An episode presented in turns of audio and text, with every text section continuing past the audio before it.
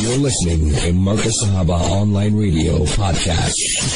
Yes, sir, people. The time of the evening uh, where you join us on Wasail Al Alama Sadika Truthful News and Alhamdulillah, Summa Alhamdulillah. Here on this uh, platform, uh, we differentiate between the truth and uh, mainstream media. You know how it feeds you and it gives you that type of news uh, which it uh, which you know makes you think. Yeah, are you a people or you are a sheeple?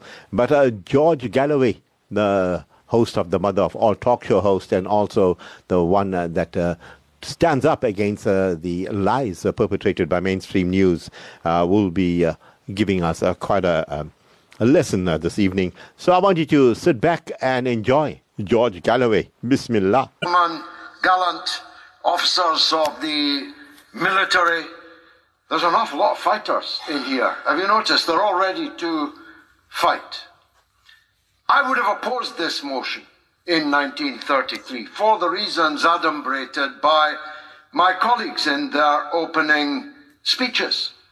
In fact, I would have been the first in the queue at the recruiting office had I been alive to fight fascism. Indeed, I would have been agitating to fight fascism in Spain three years before the Second World War. In 1936, both of my grandfathers fought fascism under Montgomery, all the way from El Alamein to Monte Cassino. I'm a former boy soldier, Lance Bombardier, Royal Artillery, Battery 2, Army Cadet Force. I'm a former cadet in the Royal Marines, at Poole in Dorset. I'm not a pacifist. In fact, I'll go five rounds with Tobias Ellwood after the debate if he's up for it.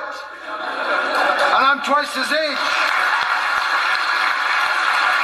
Arguing against this motion have already damned most of the wars that I came here to oppose.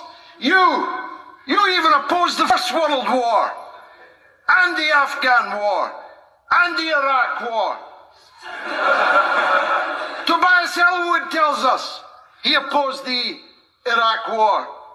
I missed that when I was leading the fight against it. But I'm delighted that nowadays you cannot find anyone who will support these wars that our politicians gave us in this 21st century.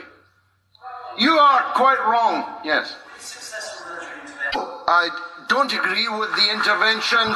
Those cases, a better case could have been made for the Falklands. An intervention I did support.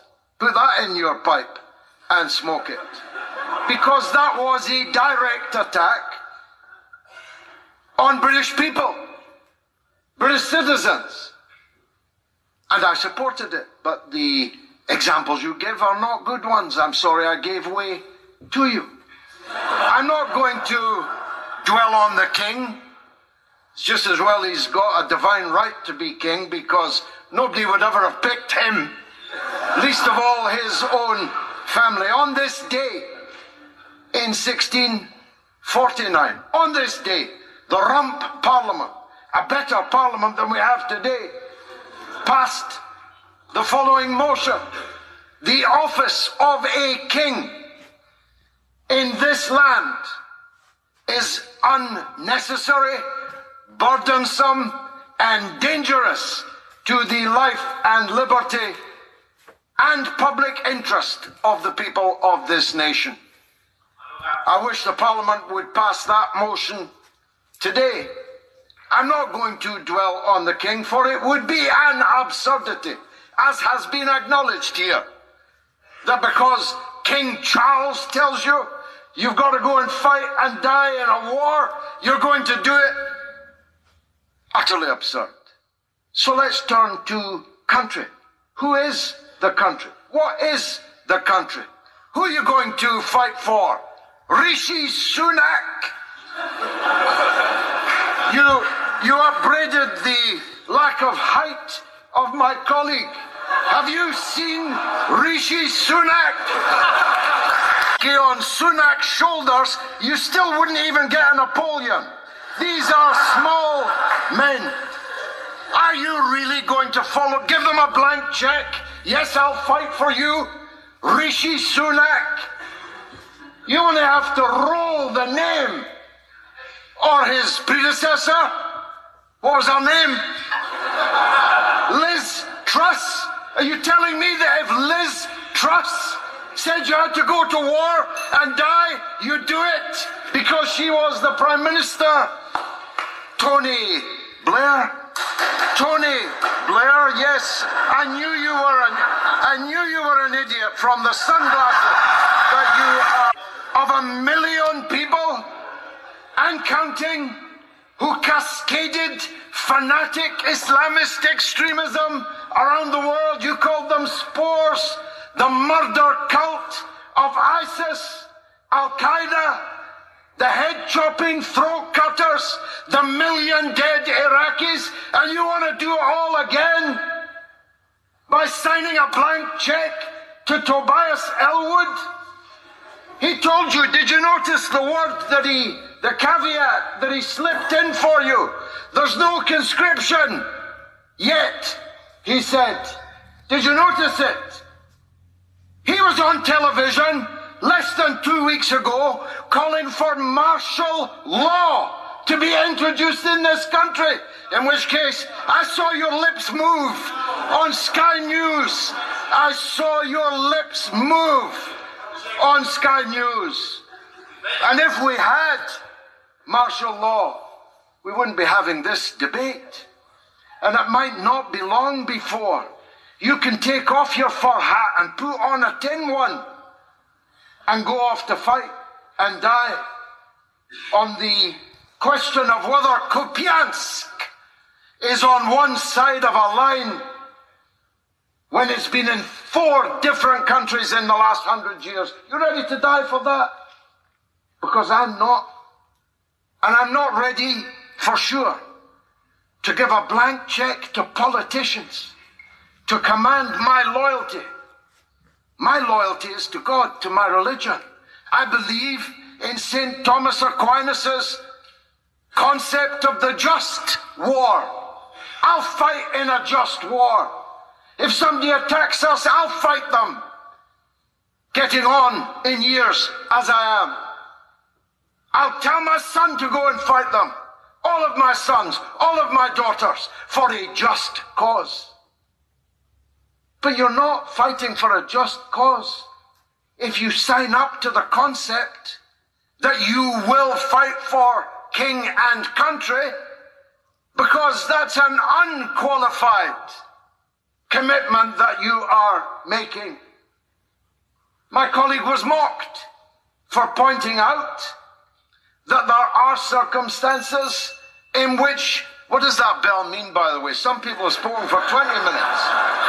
He, she pointed out there are circumstances in which we would fight. Now, I, I saved this last bit for little Ben Wallace, who I was told was coming here tonight.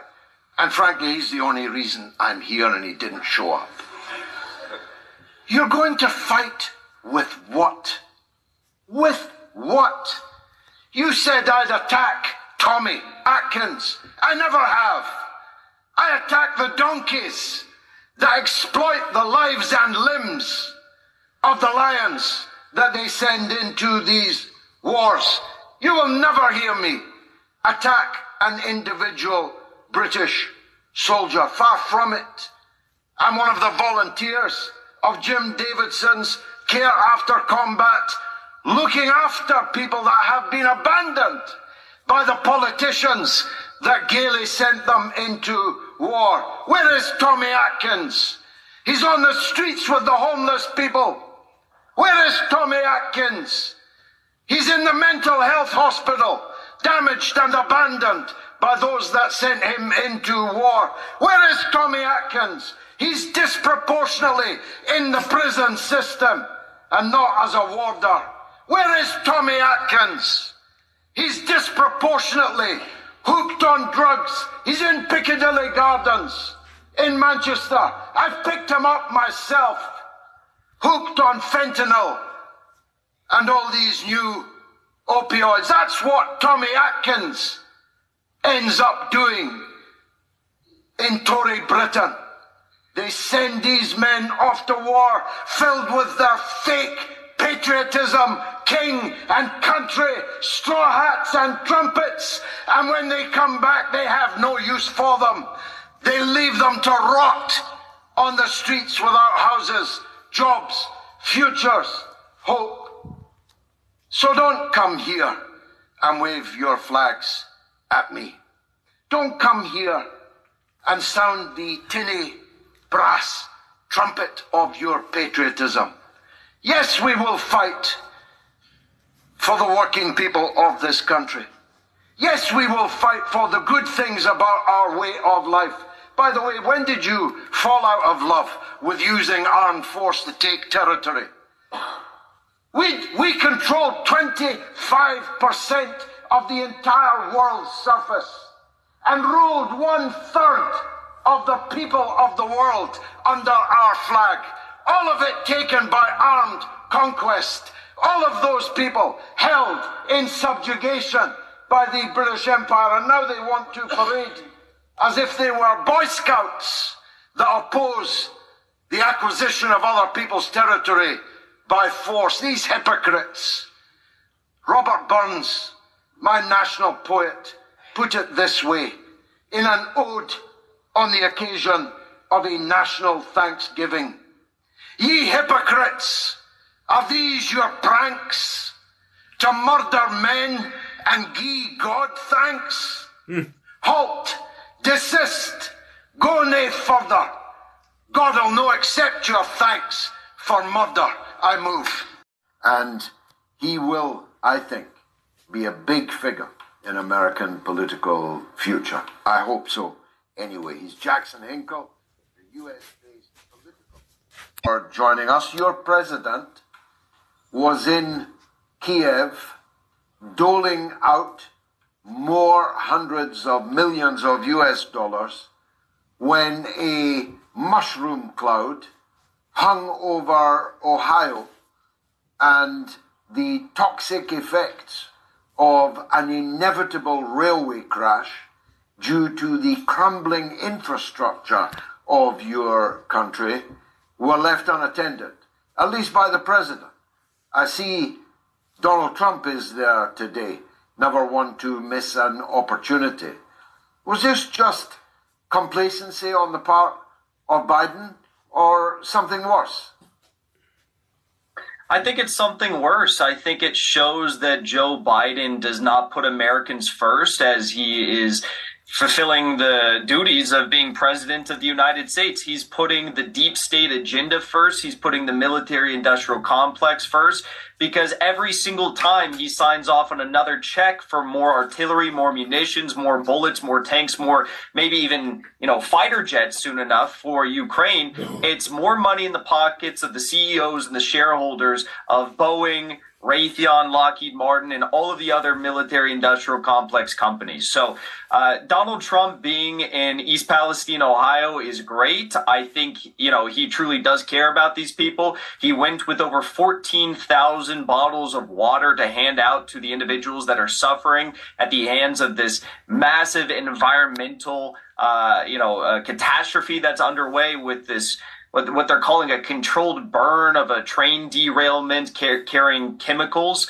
Uh, and, you know, it's, it's also just goes to show that the Democratic Party has not the slightest care in the world for the citizens of America. I mean, even from a point of view from a political strategist, don't you think, George, that it would make more sense if you have the aim of getting votes and winning the sympathy of the American people to actually at least act like you care about the American people if you're president of the United States?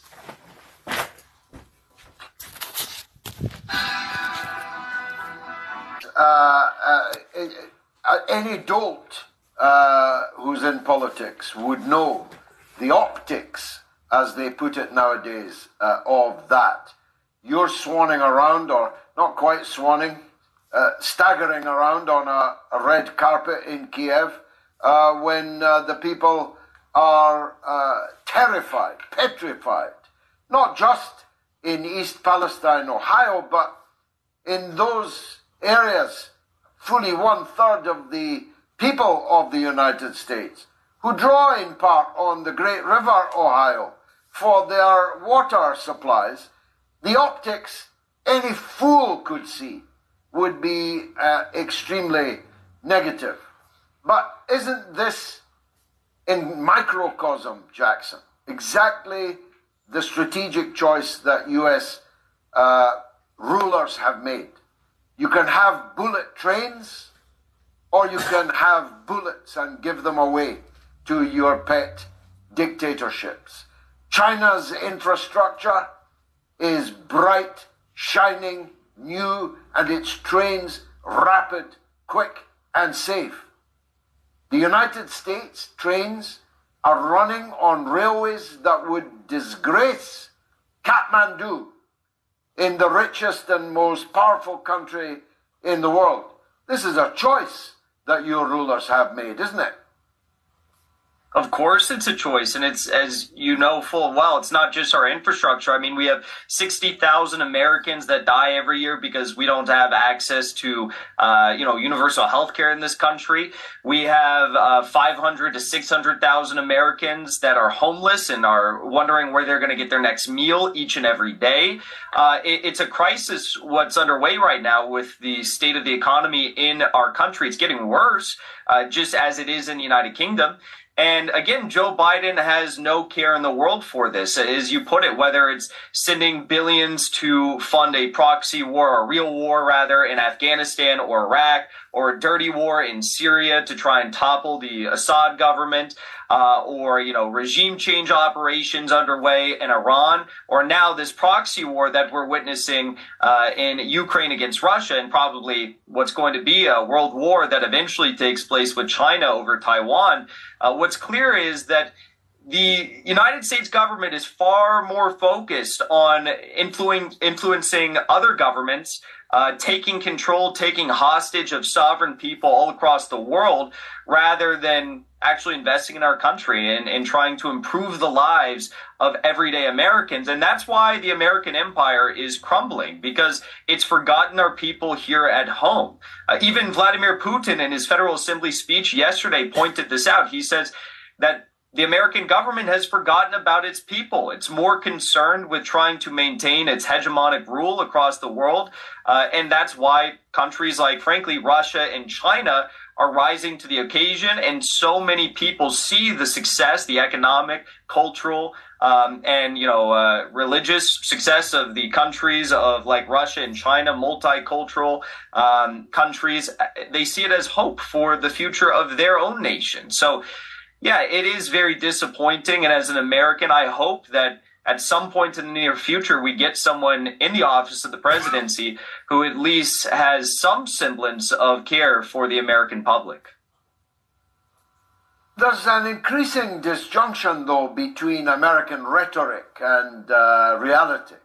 Uh, I mentioned in my monologue at the beginning a statement this evening from, uh, from the Pentagon warning threatening China with consequences should it deepen its ties with Russia. Coming from the Pentagon, the Department of Defense, one ineluctably infers uh, that this means military uh, consequences. Now, leaving aside the gigantic hubris of that, the arrogance of ordering another nuclear superpower who it can be friends with. Leave that aside. What can the Americans do about China and Russia deepening their friendship? The answer is zilch. Yeah, I mean, it, it's just the same exact week that, you know, famed journalist uh, Seymour Hersh publishes his an incre- his incredible piece about how the United States colluded with the Norwegians uh, to blow up the Nord Stream 1 and 2 pipelines of our own ally, Germany, in one of the largest industrial terror attacks in human history. They have the audacity, the United States has the audacity to tell China that they can't ally with Russia. These are two sovereign nations. And, you know, also worth noting at the same time, we are ramping up escalations with China by making up all these crazy lies about Taiwan, saying that, you know, Taiwan is not part of China, it's not governed by Beijing. Uh, we are trying to actively, the United States government is trying to destroy um, you know, peace deals that we've had with China uh, for decades and decades now surrounding this very question of Taiwan. In addition to that, we just put up four new military bases, I believe, in the Philippines this week uh, to further encircle China. And I mean, it's just, it's just insane. It's ludicrous. China is a sovereign state. They should be able to do what they want when they want it without the fear of the United States launching, you know, a World War III based on their ally with uh, Russia. But you know, to make matters worse, of course, everything that the United States has done over the past several decades, especially in Russia and also in China, have just turned these two nations far closer to each other. If the U.S. wanted to create a new Sino Soviet split by starting this proxy war in Ukraine on February 24th of last year, well, they failed immensely and they've gotten Russia a whole lot closer to China economically, militarily, and diplomatically as well. Quite so. Uh, although you are making light work of hobby balloons and uh, and uh, Super Bowl blimps, your Air Force, at least at the third time of asking, managed to polish them off. Is there any? Was that just a a diversion, Jackson? Was it just a gag, uh, or are the U.S. leadership suffering the ridicule? That they ought to be suffering for that whole uh, balloon gate fiasco. I have no idea what that was, but all I do know is when you have every single media outlet in the country uh, constantly talking about how there's UFOs flying above the sky and no one knows what they are, and the government is launching $400,000 heat seeking missiles at them. Well, it causes a lot of people to lose focus on the meat and potatoes of what they really should be focusing on. Like, again, the fact that Seymour Hersh had just released this incredible article exposing how the U.S. orchestrated the largest industrial terror attack in recent history on our own ally in Germany. So, uh, yeah, I think it was an effort to uh, give the American public a shiny thing, a shiny object to look at when they should be focused on the crimes, the brutality, and the arrogance of our leadership in this country. Yeah, not so much don't look up, but please, please look up. Look up, look anywhere except uh, down at what we are achieving.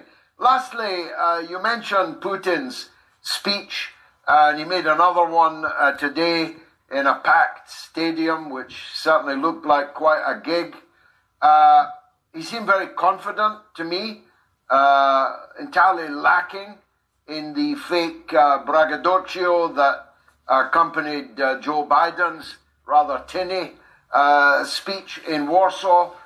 But he did encapsulate in his address uh, something that may be of lasting importance. He, he pitched this confrontation in civilizational terms. He demarcated a civilization which is Russia, differentiating it from other civilizations. It's been passed to us, he said, and we must preserve and pass it on. He talked about the West as decadent and depraved, and it's not hard to see what he was on about.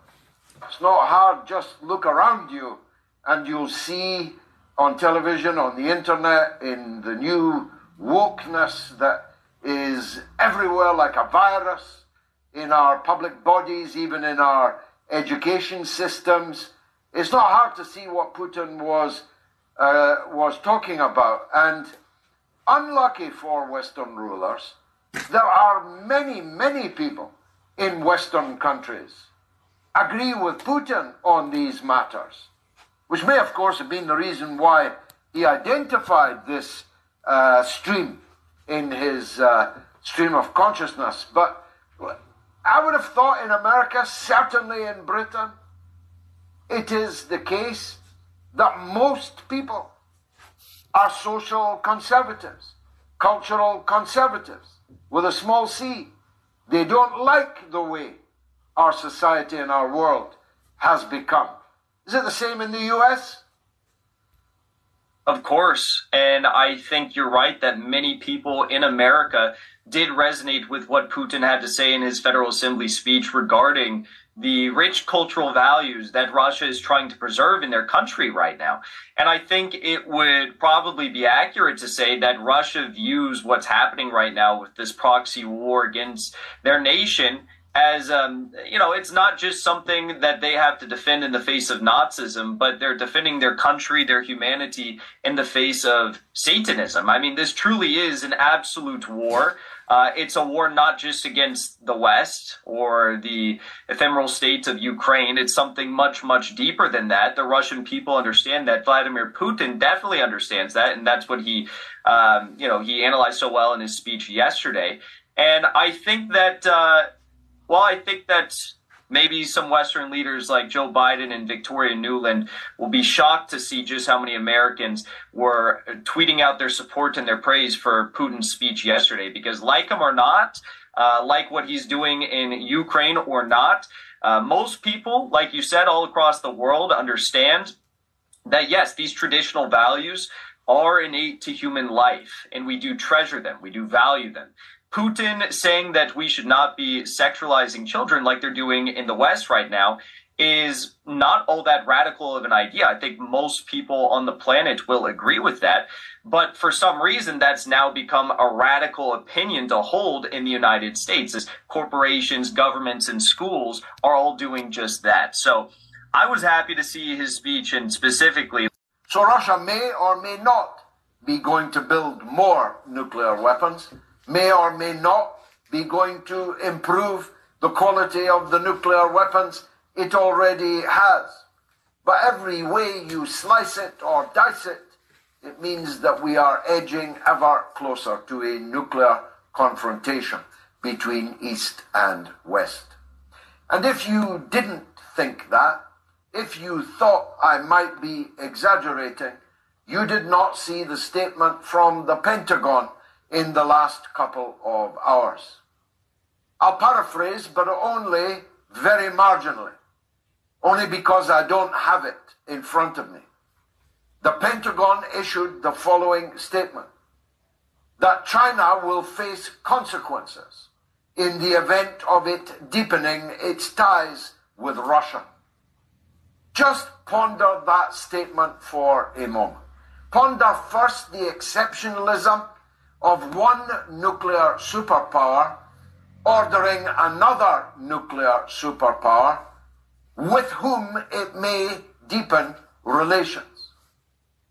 Ponder its effect on the Chinese people, 1.6 billion of them, who thought that their country was long past listening to orders from foreigners about who or whom they can be friendly with or what they can or cannot do. Ponder its impact on the Chinese leadership about to announce this weekend peace proposals to try and bring about a negotiated end to the Ukraine Russia conflict before it escalates into World War III. Imagine the reckless, feckless, fearsomely stupid official in the Pentagon who chose this moment to warn, threaten China that it will face consequences. Now, what consequences do the Pentagon have in mind?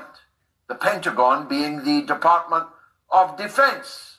One presumes the Pentagon only speaks on military matters. In other words, they were not threatening, I don't know, sanctions on TikTok.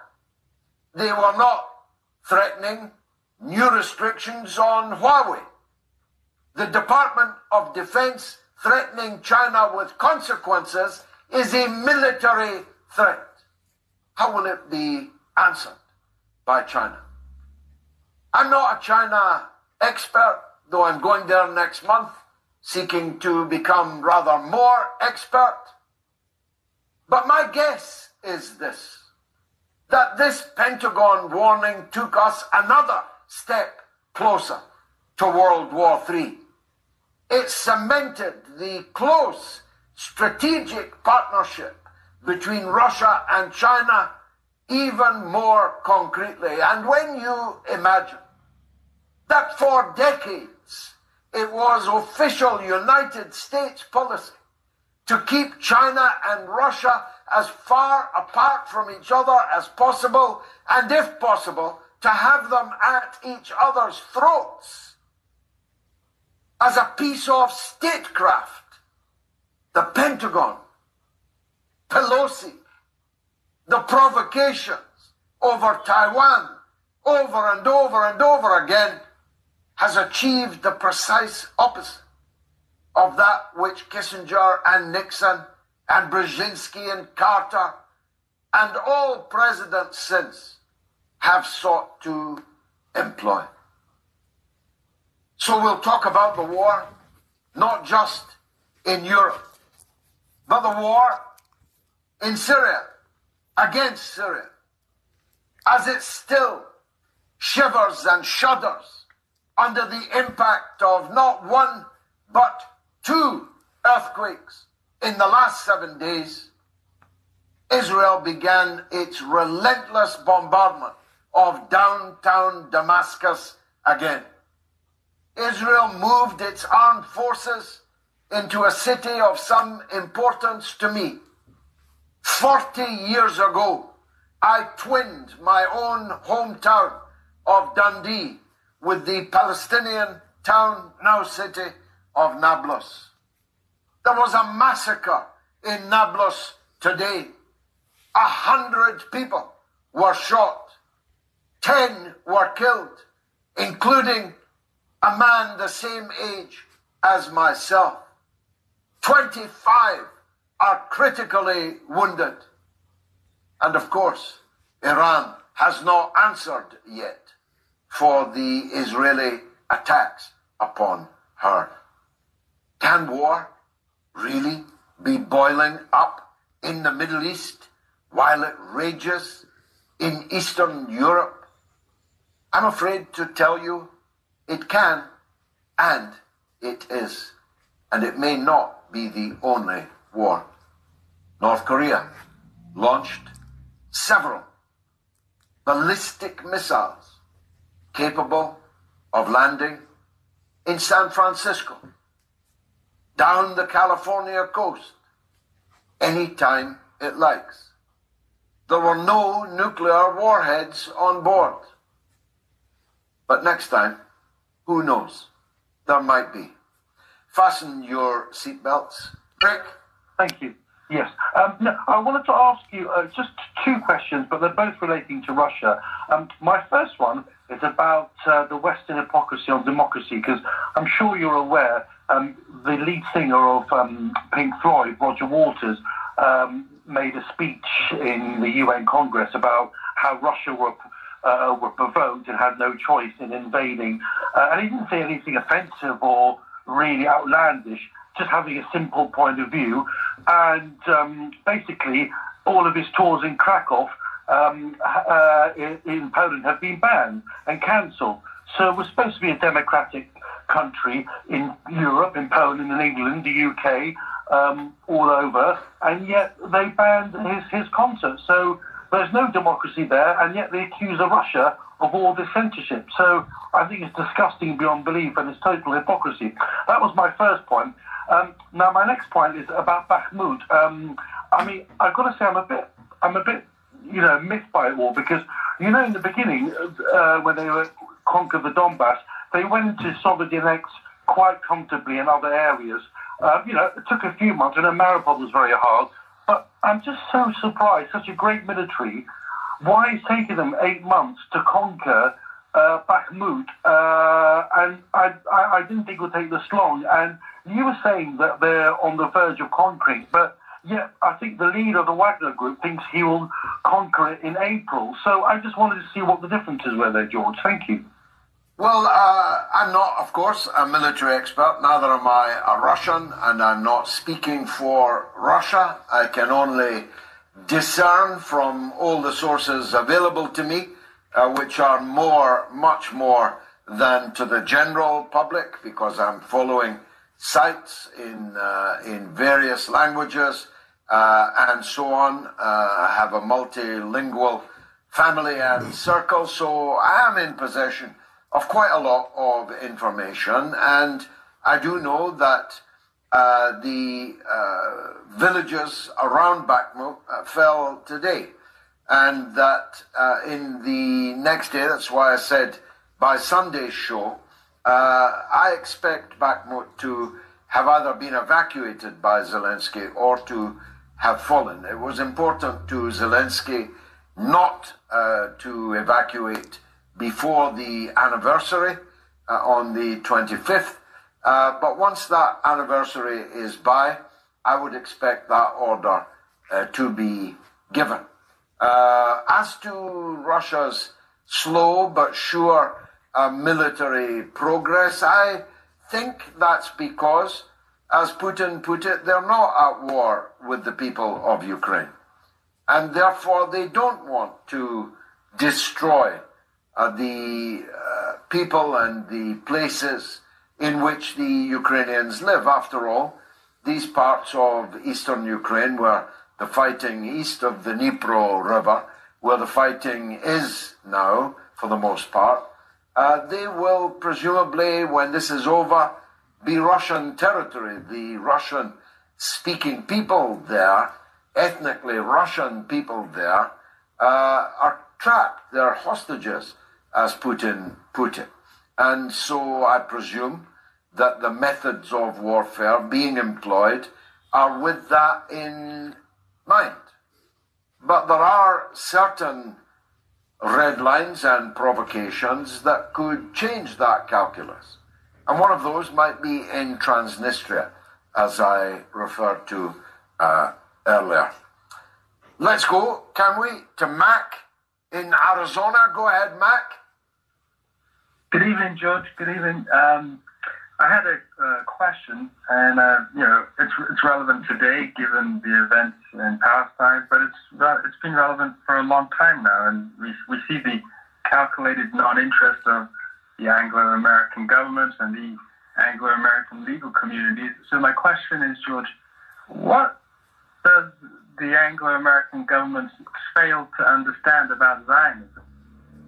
Uh, I don't think they've failed uh, at all to understand it. Uh, it uh, Zionism is, is Jewish nationalism, and the British, in the form of the Balfour Declaration, endorsed uh, Zionism uh, by granting, on behalf of one people, land to a second people, which belonged to a third people, and which didn't even fall in the British Empire at the time that the promise was made.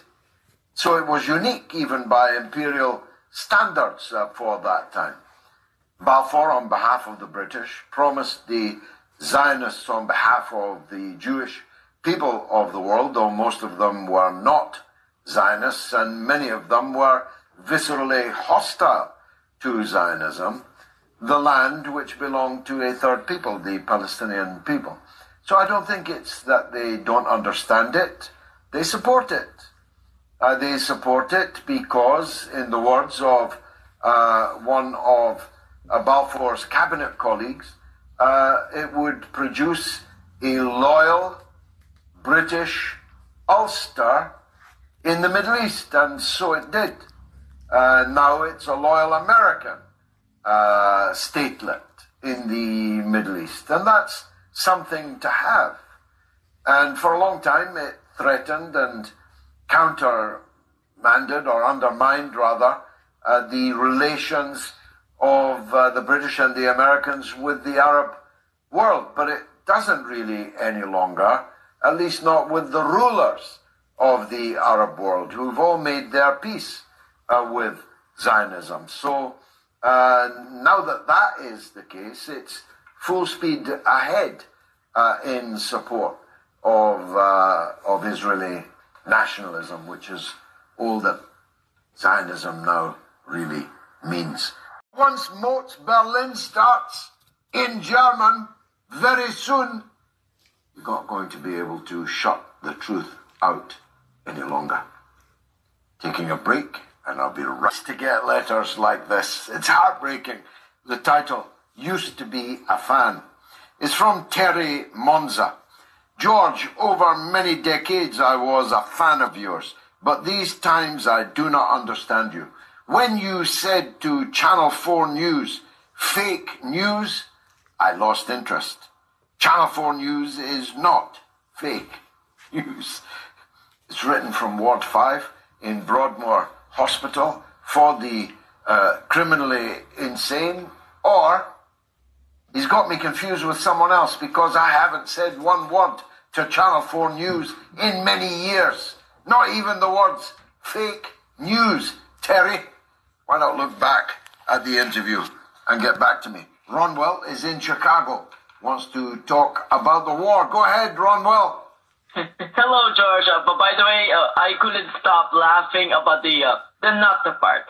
Now about the uh, about the war thing um, in, in the railway, I, I was able to be one one person, and one thing I I could learn learn from him him is that I saw that someone on his um, channel, the Ron Paul Liberty Report, uh, said that how he ended Ukrainian war, and it said we need to end the, the war now. And I have to agree with Ron Paul on that one because because in order to end the Ukrainian war, we need to negotiate now. And, and free Julian Assange also. So, so that, that's what I would yeah. say. Negotiate for peace, but by having a diplomacy, not some massive fundings to Ukraine or whatever that is. So that's what I would say. Well, uh, it's good, uh, very good. I agree with it, but uh, it's not uh, immediately on the prospect. Who would they send to negotiate with Mr. Lavrov? Joe Biden? Seriously? YouTube comments on the uh, YouTube community poll. ABC Panda, not the West, only the US and NATO. In 2008, when the US insisted that Ukraine should join NATO, the President of France and the Chancellor of Germany all refused this idea. They didn't want Europe to be destabilized. Well, they're not opposing it now. Brian is in Canada, wants to talk about Scottish independence. I'm all ears, Brian. Go ahead. Well, don't get too excited, George. This is, I'm a man of a certain age, uh, you know, North American, Canadian, uh, American bent. And so uh, one of our great heroes, our great writers of the day, of us young radicals, was good old Kurt Vonnegut. I don't know if you're familiar with him or not. Okay, that point. Well, his alter, yeah, his all he had an alter ego whose name I shall speak in a minute. But I can't help myself. I was thinking, you can use this joke if you want to anybody who's not listening. I said, as far as the Scottish Nationalist Party goes, something's looking awful fishy to me. First we had salmon, now we've got sturgeon. Where are we going to get Kilgore trout? And that's the name of the man Kurt Vonnegut invented. yeah, very good. Very good. I don't know what's going to happen next. You know, uh, the consternation in uh, the White House uh, when Joe Biden announced that Britain's new Prime Minister was someone called Rashid Sunak. It's looking like Scotland's new First Minister will be somebody called Humza Yousaf. I personally hope so, because no one is more likely, more quickly, to utterly destroy the credibility of the bogus case for breaking up this small island than Rashid Sunak working in double harness with Humza Yousaf. Once upon a time, the British thought they should rule India. now we've got Indians ruling us. Just you wait and see what the public reaction is likely to be. In Norway, the co-conspirator in the blowing up of the Nord Stream. How's it going down in the fjords, John? Hello, George. nice to be on. Well, I can tell you, many of the, us Norwegians now, we feel ashamed, very ashamed, because this is the worst thing that have happened in Norway in all times, actually. You see, Russia is our neighbor. It was Russia that threw out the Germans in Finnmark uh, during the war. And we have always had a good relationship with Russia. And the, this government, uh, they are jumping when USA say jump. And they have jumped in, in Libya, they have jumped in, in, uh, uh, in, in Kosovo, they have, they have jumped all over when the Russians say they shall jump. So now th- this is the worst thing that have happened to the Norwegians. So we can what we are now waiting for the news to break loose here and see how long this government can stay on. Well, that's a very beautiful call and a very important one, uh, John. Um, of course, uh, I just learned in depth today about the role that the Norway Special Boat Services played in assisting the United States invasion and occupation of Vietnam. I was completely unaware of that. At that time, one imagined that uh, Norway was some kind of cuddly, social democratic, Scandinavian idyll, but in fact, they were secretly up to their ears in assisting the US massacres in Vietnam. Uh, so I think partly, just like my own country, uh, there are too many people who have a rose-colored, spectacled view uh, of their own country's role in events. But it will be interesting uh, to see what the impact on public opinion is in Norway when the Seymour Hersh story really begins to to rumble through the fjords. Thank you, John, in Norway. David is in California, in Orange County, and wants to talk about Putin. Go ahead, David. Yeah, how you doing, George? Been a while since I talked to you. Been a long time, actually. Hey, I got a new poll question for you. Okay. Ask your ask your viewers would they rather have Putin for president rather than the numbnuts they got? it's a good question. It's a good question, actually. I think you'd be surprised at the result, David. Who who would you rather have running your country? Putin, A, numbnuts, B. I, I think that's a great, great question, a great poll. I'll put it to the editor. Last word to you, oh, Dave. Okay. Say hi to my Land Rover buddies. I used to work for Land Rover here in Oxnard. Okay, I will do. Thank you very much. Uh, Rashid is in California, but not Rashid Sanook, I hope. Go ahead, Rashid. George, how are you? Uh, George, uh, based on the comments you had or discussion you had with your previous guest who pointed out the uh, travesty of what's happening in Syria and in the, the occupied territories, um, it's, as you pointed out, the double standard of what the Western nations do and are concerned about in one arena and how they're indifferent to it in another arena. And I would just add to that that if you look at um, just Western nations in general, uh, the average person has very little influence on what the government does. And when you throw into the fact over the last 20, 30 years, we've had this factory of young leaders uh, selected by the World Economic Forum and the Davos crowd. There's like a higher power that these people follow, and they're more interested in addressing the concerns of that ulterior organization rather than the working people of each state. So I would impress upon the audience that uh, for an average Joe in America, we're concerned about Palestine. We're concerned about the Chagossians. We're concerned about what's happening in Ukraine as much as the next person. But the nature of our structure of our governments and our elections just does not allow us to impact that process without taking really extreme actions. Well, uh, I get that. Uh, although at election time, uh, every one of us has exactly the same amount of power in our hands at the ballot box if we all voted in the same way and it was the right way, uh, we would change the political class. So those responsible for persuading the people to do so have clearly failed. Uh, I don't mean that to be uh, damning or derogatory. I have completely failed myself in my own country. Uh, but we have completely failed the so-called left or the socialists, the anti-imperialists. We have uh, miserably failed to persuade our fellow man and woman, our neighbor, our workmate, person who lives down the road, the person who uh, goes to the same uh, clubs and so on. We've completely failed. And that's why they can still get away with it. Until that changes, this factory that you mentioned will keep on churning out these leaders. Although I'm not sure Joe Biden can be described as a young leader. Thanks, Rashid.